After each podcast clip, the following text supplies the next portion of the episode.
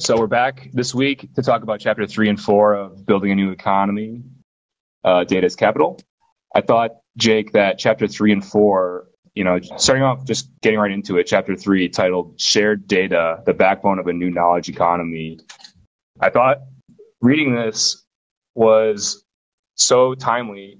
We asked ourselves a bunch of questions last week, and I thought that it was just really naturally timed out that the very next chapter, of course, they basically, the authors basically touched on everything that me and you talked about, I thought last week, in terms of like mm-hmm. what these actually can look like. It was weird. I read chapter three. I'm like, uh, it's like they heard everything we asked, or probably the authors structured it very well to engender those questions and then, you know, provide those answers. So yeah, I, I thought it was. I love chapter three. Me too. I thought like it was logically well done. They're leading us down a path. You know, they they explain the problems, they explain potential solutions, and then they just drill in on these concepts. So by talking about it between ourselves over time, it made my eyes just open and more ready to to read and absorb this. So I can tell that I'm absorbing this content a lot better than if I had just been reading it solo. So, you know, I'm loving this. But I would just say that one of the main things that they start out the chapter with, you know, just to get right into it, they talk about how data is not being fully exploited as a production factor. And the way they frame this to highlight data as a production factor, I thought was super interesting. And just putting some frameworks around that because they talk about, I mean, it's in the title, right? Data as capital. And so the traditional production factors is what labor and, and, and then capital and the different forms of capital. And they, they talk about oil, basically hard assets that can only be used one time at any given moment, right? A worker can only be doing one thing at a time. Oil can only be going through one machine at a time. And the difference here is that with data, you could have 5,000 different algorithms looking at one database at the same time. So the way you can monetize and use this as a productive mechanism, a product, a, a, fact, a factor of production is completely different. Yeah, yeah, that's the non-exclusive part you're talking about. That uh, last week I said I, I was fully convinced data as capital I'm sold. I it fit the criteria, the definition, but there's obviously some fundamental differences. So the non-exclusivity, like you said, you can only use a dollar or a worker, you know, uh, one at a time. There's also the idea that one dollar is one dollar is one dollar, but you know, one megabyte is not one megabyte is not one megabyte. It it uh, they're they're non fungible, and the temporal aspect, the fact that newer data, generally speaking, is better than older data.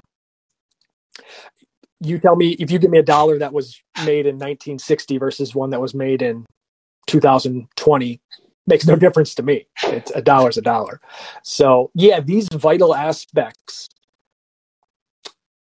they're interesting, but they're they need to be at the forefront when you try to do something like create a data exchange, which is really uh, the bulk of what chapter three is about. Is is, is what a data exchange might look like, uh, and this is the idea that really was was so interesting to me is trying to figure out a way that we can go from today where all the data we create is instantly captured through these companies that uh, collect the data we make, and then once it's out of our hands, it's it's, it's gone forever. We can collect it if we want, but it's already out, uh, providing the valuable insights to the companies who have harvested it.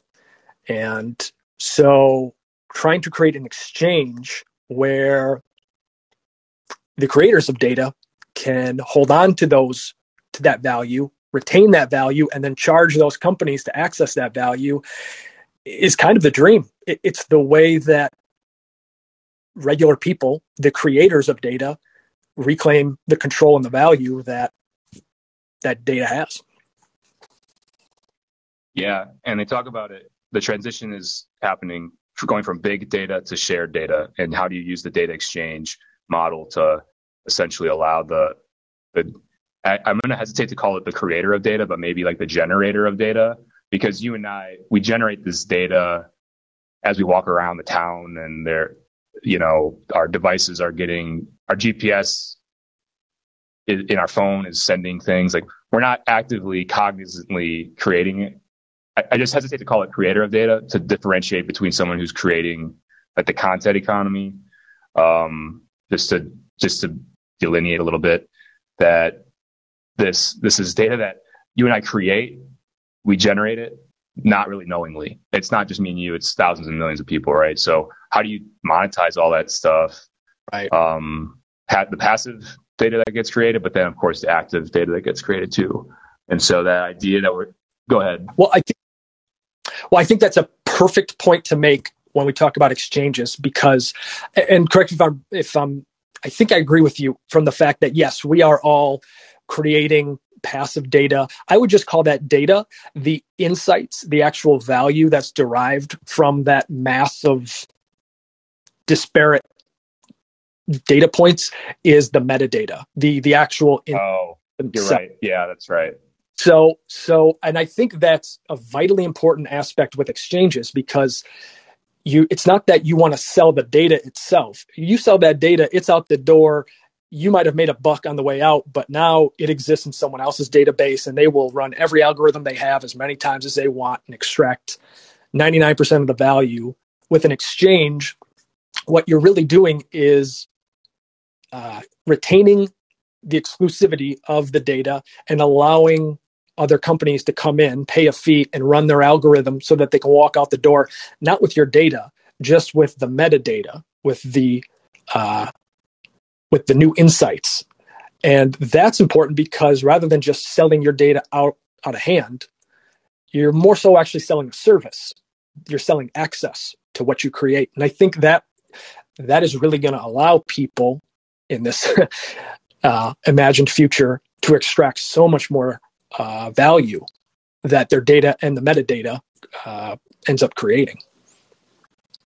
Totally. That's right. And that kind of hits on the three main concepts they outlined, which is number one, that algorithm that somebody comes in with, it's going to the environment where the data is stored in its original repository where the access is controlled by the repository owner. Number two, it's only aggregating answers that get returned. So the algorithms that they're using can actually be made public so that they can be studied and vetted as safe. And then number three, that idea that the data is always in an encrypted state. So that private data that is being analyzed and being used to generate insights, that can remain private and secure and encrypted, but the generated value and the answers the algorithms answering, those can be extracted out of that environment. So that that idea of keeping this this data as secure and controlled within any member group's environment, right? I think that's pretty important mm-hmm. that we're highlighting that we're not violating any data privacy aspects of this. I mean, I think the key thing there is how do you make sure those algorithms that are running on that are, are actually respecting the rules of the environment and that's a technical aspect that I'm not exactly qualified to answer, but I mean, it can be done. Mm-hmm. That's one of the main questions I had coming out of this was you, I would assume the exchange would be responsible for maintaining those rules, the privacy, and the question is, is, you know, is that trust there? It, would would most people even if you're talking about these data co-ops putting their members data on an exchange to be used you're you're relying on another party to uh, to preserve your data. And sure there's a financial incentive there uh, just as there is with anyone who you trust to preserve your privacy but um, that, that that's what you need. You need to trust an exchange uh, to to do this all correctly because if if it doesn't, if there's a leak of some kind, then it undermines the a lot of the economic and monetary value. So that's yeah. no doubt. And that's where this is this this freeing of the data out of silos so that you can generate insights and those insights then can live outside of the silos and they can move freely throughout the economy. Those insights can become ideas for startups. They can become ideas for cities to do different things. They can do a lot. You know, it's the insights themselves, the high level takeaways that we all really want. And so what I really liked was mm-hmm. the example in chapter four of a music, how this can be done with music, the different layers that they outline. I thought they did a really good job of explaining the value chain of a song, a musical work, and how there's different licensing and copyright elements where there's so many hands in the pocket of the process.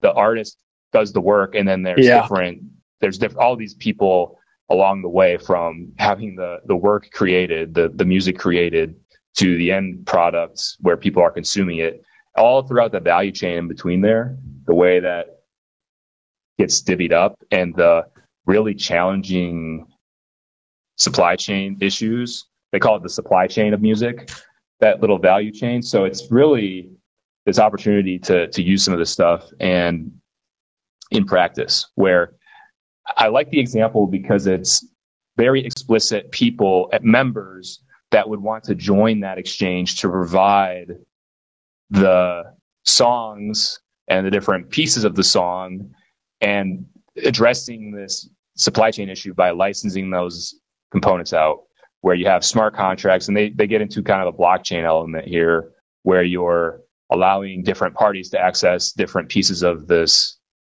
the song, which is the different layers of the data compiled to create the song.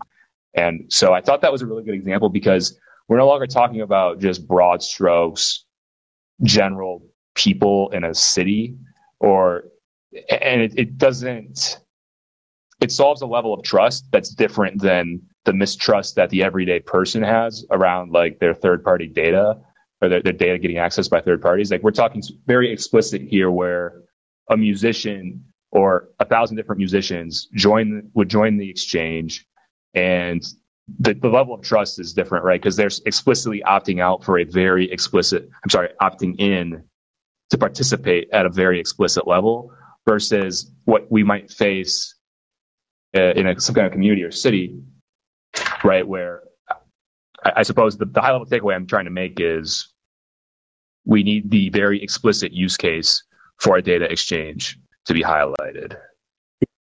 Yeah, I think this is a perfect example because I was struggling last week when we talked, trying to imagine where the pitch for the data co-op would have some traction. Like what what group of people would be very responsive to try this out? Uh, and the music industry is a great example because you have a lot of individuals that are relatively powerless, generally speaking. Um, going up against the music industry, producers, record labels that have a ton of power, an industry that there's so many stories throughout history of abusive, extractive relationships where artists get screwed over. And so if if you're a person like this that relies on their creativity in an industry that tends to take everything and give nothing, sure, sure, why, why not band together and and try something new? Uh, so, yeah, I, I I think when trying to figure out where this idea could take root, I think there's going to be groups of people like that that are very similar. You know, when you look at a an entire city, which I think the example we were going along with last week, yeah, people are similar in the sense that they live in the same neighborhoods, but they're also very very different with uh, I, I, think the bonds that tie people professionally i think they're a lot tighter. I, I think they can kind of be convinced to band together a bit more. I mean labor unions obviously show that and then if you add in an element of past abusive behavior within an industry or within the group this probably these are probably the groups of people that are going to want to try this out that's my guess, anyway. Yeah, absolutely. Yeah, and I, the the concept of the metadata, they point out that the lack of standards for metadata workflows in the music industry is one of the most important problems that industry faces. So as these, the way we consume media and music has changed from you go out buy the CD or you buy the album to now we're just streaming it most of the time. Most of us are, are just streaming, paying for a streaming platform.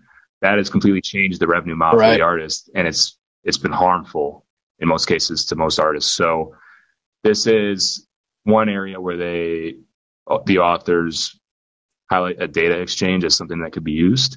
And I know personally several.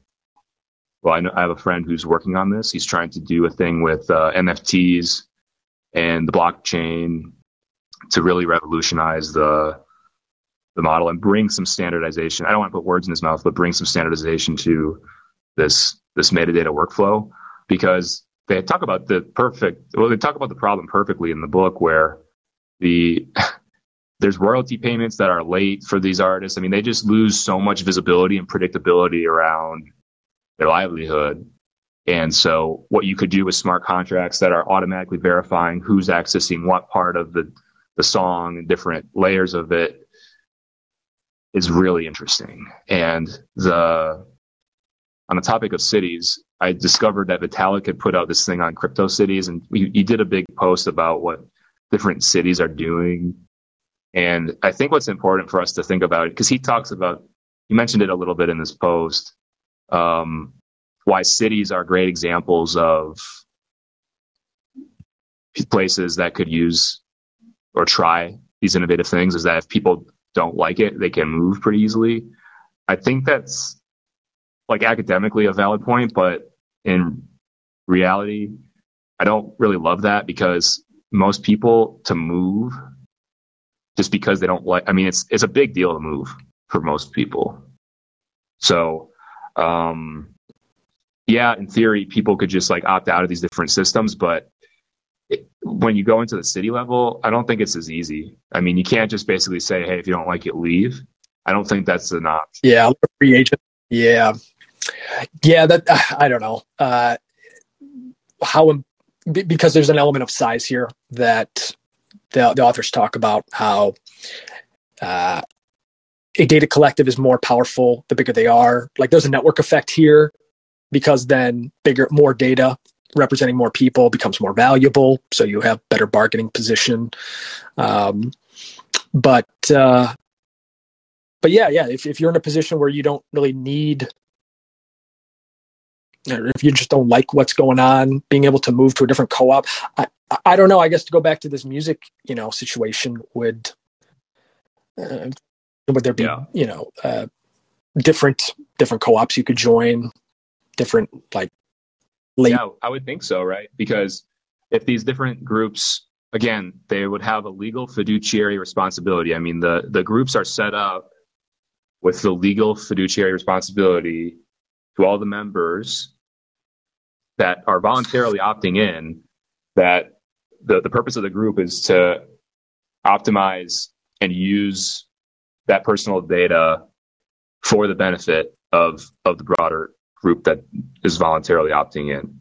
And so again, if you were deciding that you could opt out, if you if you joined and then you wanted to leave, you take your data with you when you leave, so that you're not being subject to other people accessing it without your. I mean, you're opting out. So I really like that idea for like trade groups and music. I think is a great example just because of how it's digital now, the way we consume music. I don't know how that looks. Yeah. Like in, in other tradition in other industries, I think like there's a limit to what what can be done, but from an organizational perspective, like the data side is is all digital, obviously. Um, everything's been digitized. Yeah.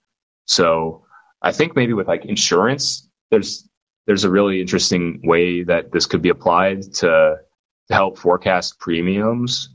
So if I maybe if there was an insurance data co-op I could maybe opt in to share my health records and like my different biometric data to be able to earn a lower premium on health insurance or anything like that. I mean, that would become very interesting to me because in theory, I would be ag- all this data would be aggregated from thousands of people, and I'm a pretty healthy person. I mean, I, my habits are pretty good, so if I could somehow compare my data health wise and biometric wise, biologically wise to other people who also opted in, I mean, we're we're volunteering to opt into this to be incentivized with cheaper insurance, then I probably would do that. Yeah. So to kind of combine both your points, because I do like that insurance idea.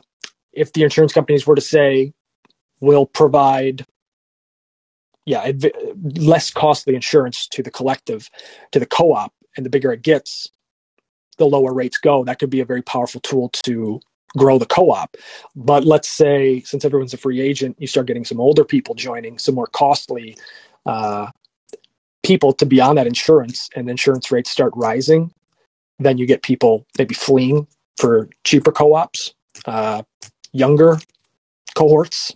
Uh, well, I think I think the important part is that they would have to pay more. I mean, the the incentive I would have would be to join something to prove to show, hey, my data. I mean, I'm less likely to get sick or yeah maybe you have to somehow i don't know. That's a good point. That's a good point because insurance by the very nature of it the young subsidizes the elderly. But the right. elderly would just be paying a, re- a, a obscene amount. But i don't know. I mean this is we're we're talk, we're in free market land right now so i don't my opinion is well, like hey i don't I, if i'm paying my own insurance I don't know. I just feel like if you're if you're uh, there, has got to be some element to it to say, hey, maybe car insurance is a better example uh, than health insurance because we're saying, hey, my data, you know, if I have a, Tesla, let's say everybody has uh, smart cars that are like Teslas in, in 50 years. It's not just Teslas; it's a bunch of different brands. But the cars themselves are storing all the data that you create when you drive.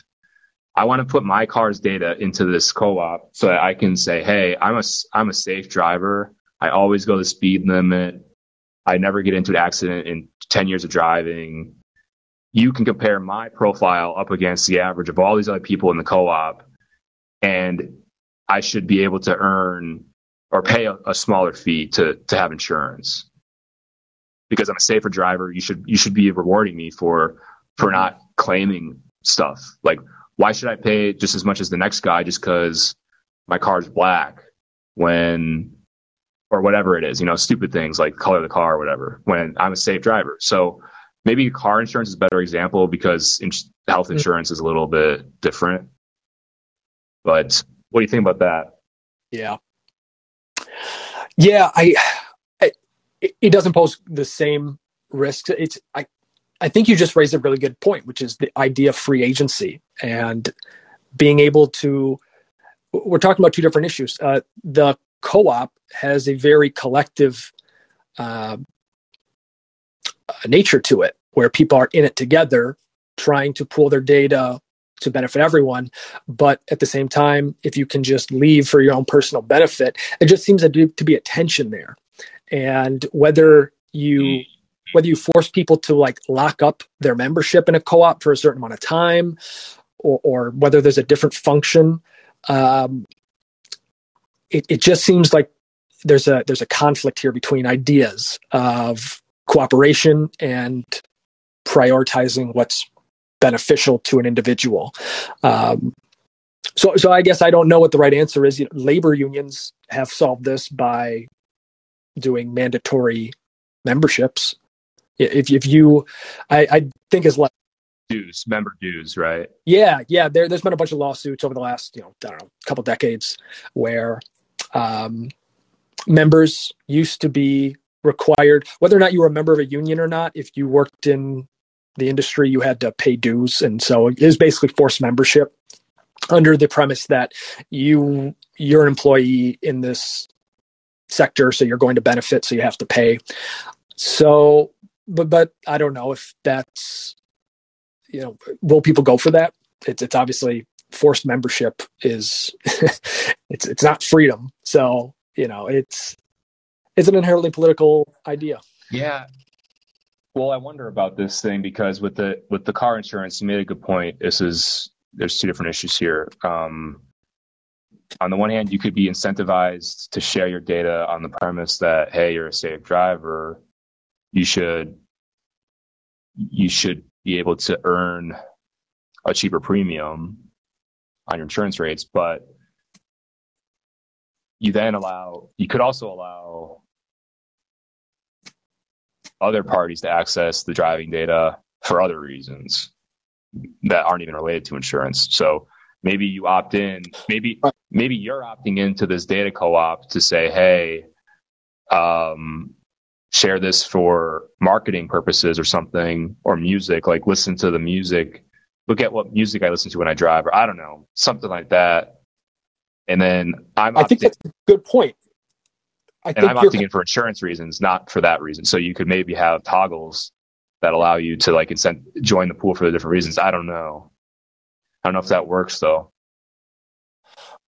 I think you combine the the two ideas we're talking about here. I'll go back to the data exchange. Maybe you're driving data, you still get the rate you get through insurance, but by being represented by a co-op and by being able to sell access to the metadata on an exchange, you can still derive a benefit from the co-op uh, while still getting a personalized rate.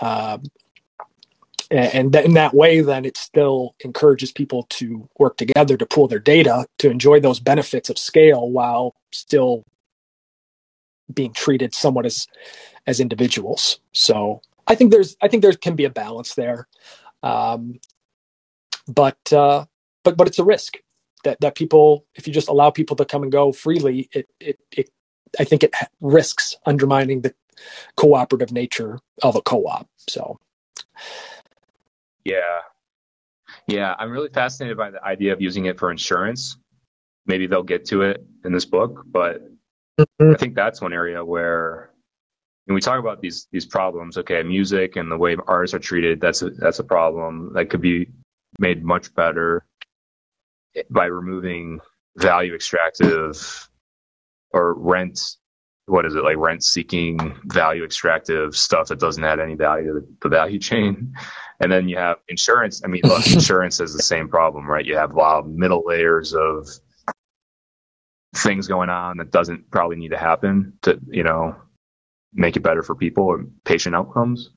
I don't know. I mean there's I think that's another example of like an industry that could be disrupted by a lot of AI and a lot of data access. So just trying to think of ways that are outside of what we read. Um, and and yeah, insurance seems like a way you could maybe do that, but um, it does. I don't know. So uh, we, well, we covered um, a lot of this stuff um, from this. Do you um, hold on? I do you want to cover the elephant in the room, which is they kind of brush past this towards the end of chapter three. Uh, they listed a few benefits of the new data exchange system. And the third point was leveling the economic playing field, uh, which is, you know, if you're going to transition from big data to shared data, you're going to force all of these behemoths that exist as the biggest companies in our economy to essentially relinquish their exclusive stranglehold over our extremely valuable data. And it's it would be a great benefit, but I think this is the single largest hill that that has to be climbed. You're gonna if this were really uh, an objective that we tried to get to, you'd have to fight tooth and nail with the most valuable, profitable, powerful companies that exist in the world. We talking about mainly about Facebook or Meta. Yeah, yeah. Uh, Facebook, Google, um, uh, Amazon, these companies that collect our data and sell it to make a lot of their a lot of their revenue. Yeah, yeah. This is directly eating into that revenue. So this. Uh, well, here's how it happens. Here's how I see it happening: is we're talking about society having a new open source of data I mean, look, this channel is called crypto chemistry. So I think what, what you, what you see happen, the way this can happen is somebody builds an open source network, some kind of protocol, people start organically opting in to some of this, and some people architect something, it's it's going to have to happen where it happens at some kind of network or protocol level that people just start to love. And if there's some kind of decentralized protocol where it's it's truly decentralized and not buzzwordy, you know, where the it's not just held by a bunch of VCs controlling 80% of the token supply or whatever, 80% of the nodes that exist that are mm-hmm. operating it. Like if we have a truly decentralized governance protocol, like there's a couple that come to mind that have, have had fair launches. Um, I won't go. Uh, don't need to highlight which ones I'm thinking of, but um, they do exist. I mean, there's one. So I'll just name one. Handshake. This was backed by like 10 million dollars of VC money in 2018, and they ended up airdropping it all back. Or I don't know. They they ended up actually just dissolving the investment and giving it a bunch back to community members to like decentralize it truly. Um, I don't know the full story, but I was reading about this and catching up on some some really interested in this project. They're doing some some internet backbone stuff. It's really interesting, but there's ways to do it where you can have actually truly decentralized protocols that come up organically. And by the way, if you can invest in those and pick those and find those and get involved with those, you're going to be incentivized to help build those out and probably do well financially.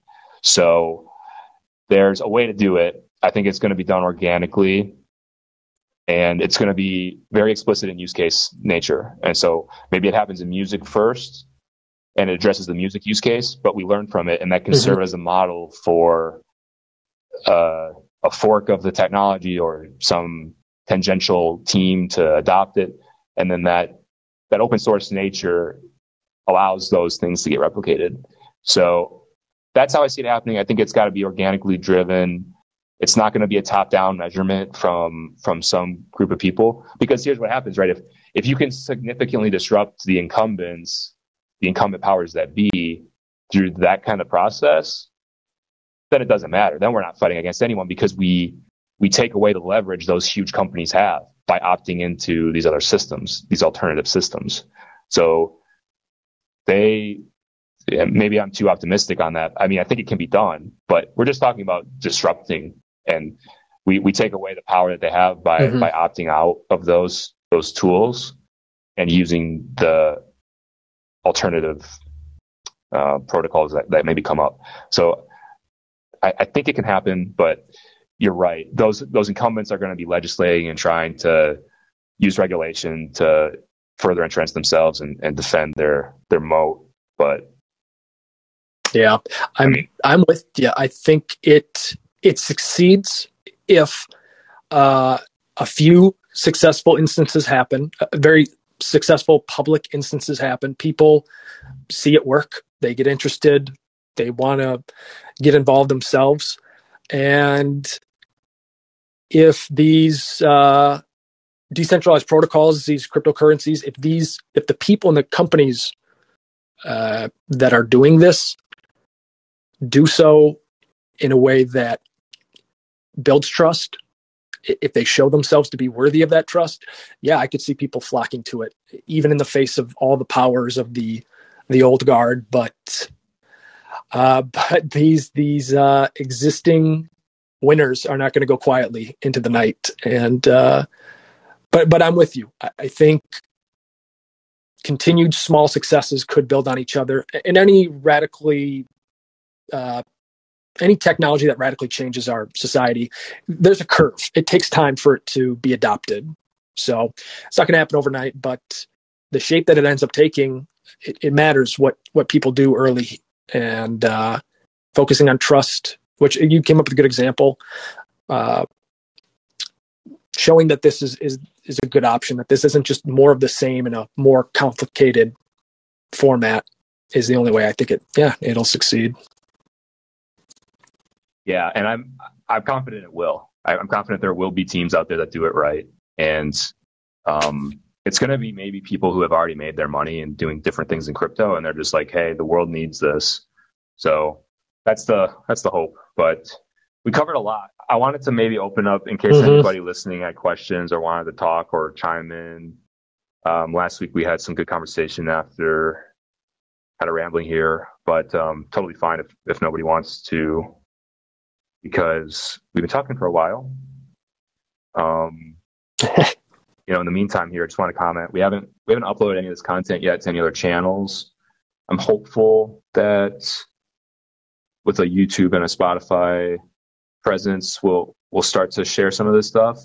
I have a friend who's who's maybe going to be able to help out on some of that.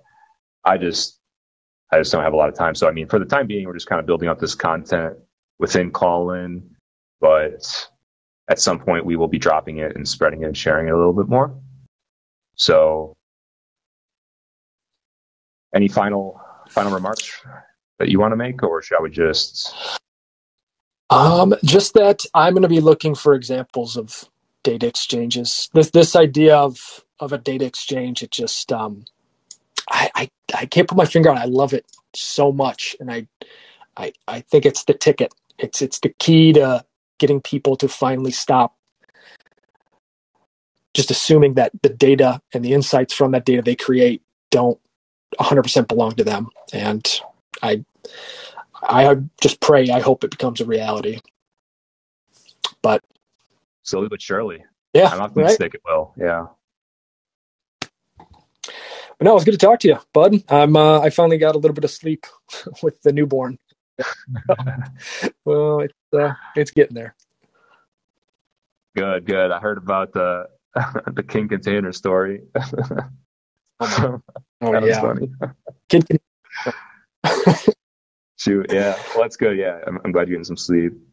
Um, you know, we'll look. We'll take a look at the next couple chapters, see how much we can do in the next week or two. But yeah, mm-hmm. this is really good. I'm looking forward to the next couple ones. Yeah, let's. Uh, what's the sneak peek? I think we're on to a new section in. Um, oh, I had, I token. Let's see here. It's uh tokenization and the trade coin system. So yeah, we're we're gonna be switching gears a little bit, but uh, good. Yeah. All right. So the next chapter is token trade coin system. Uh, I'm sorry. It's uh securitization to tokenization and then trade coins. All right, so good. We're getting into some crypto stuff. I'm just looking here. Then there is a health IT section after that, so maybe there will be more on insurance stuff that we kind of talked about. Yeah, the next couple chapters look really good, so I'm excited. I'm glad we're covering health. It's such a huge part of the economy, and yet at the same time, it's probably the most sensitive when it comes to data privacy. So, yeah, I'm excited for that too. Big time. All right, Jake. I'll talk to you later. Thanks for Thanks for making time today. You bet. Good to talk to you, bud. See ya. Yeah.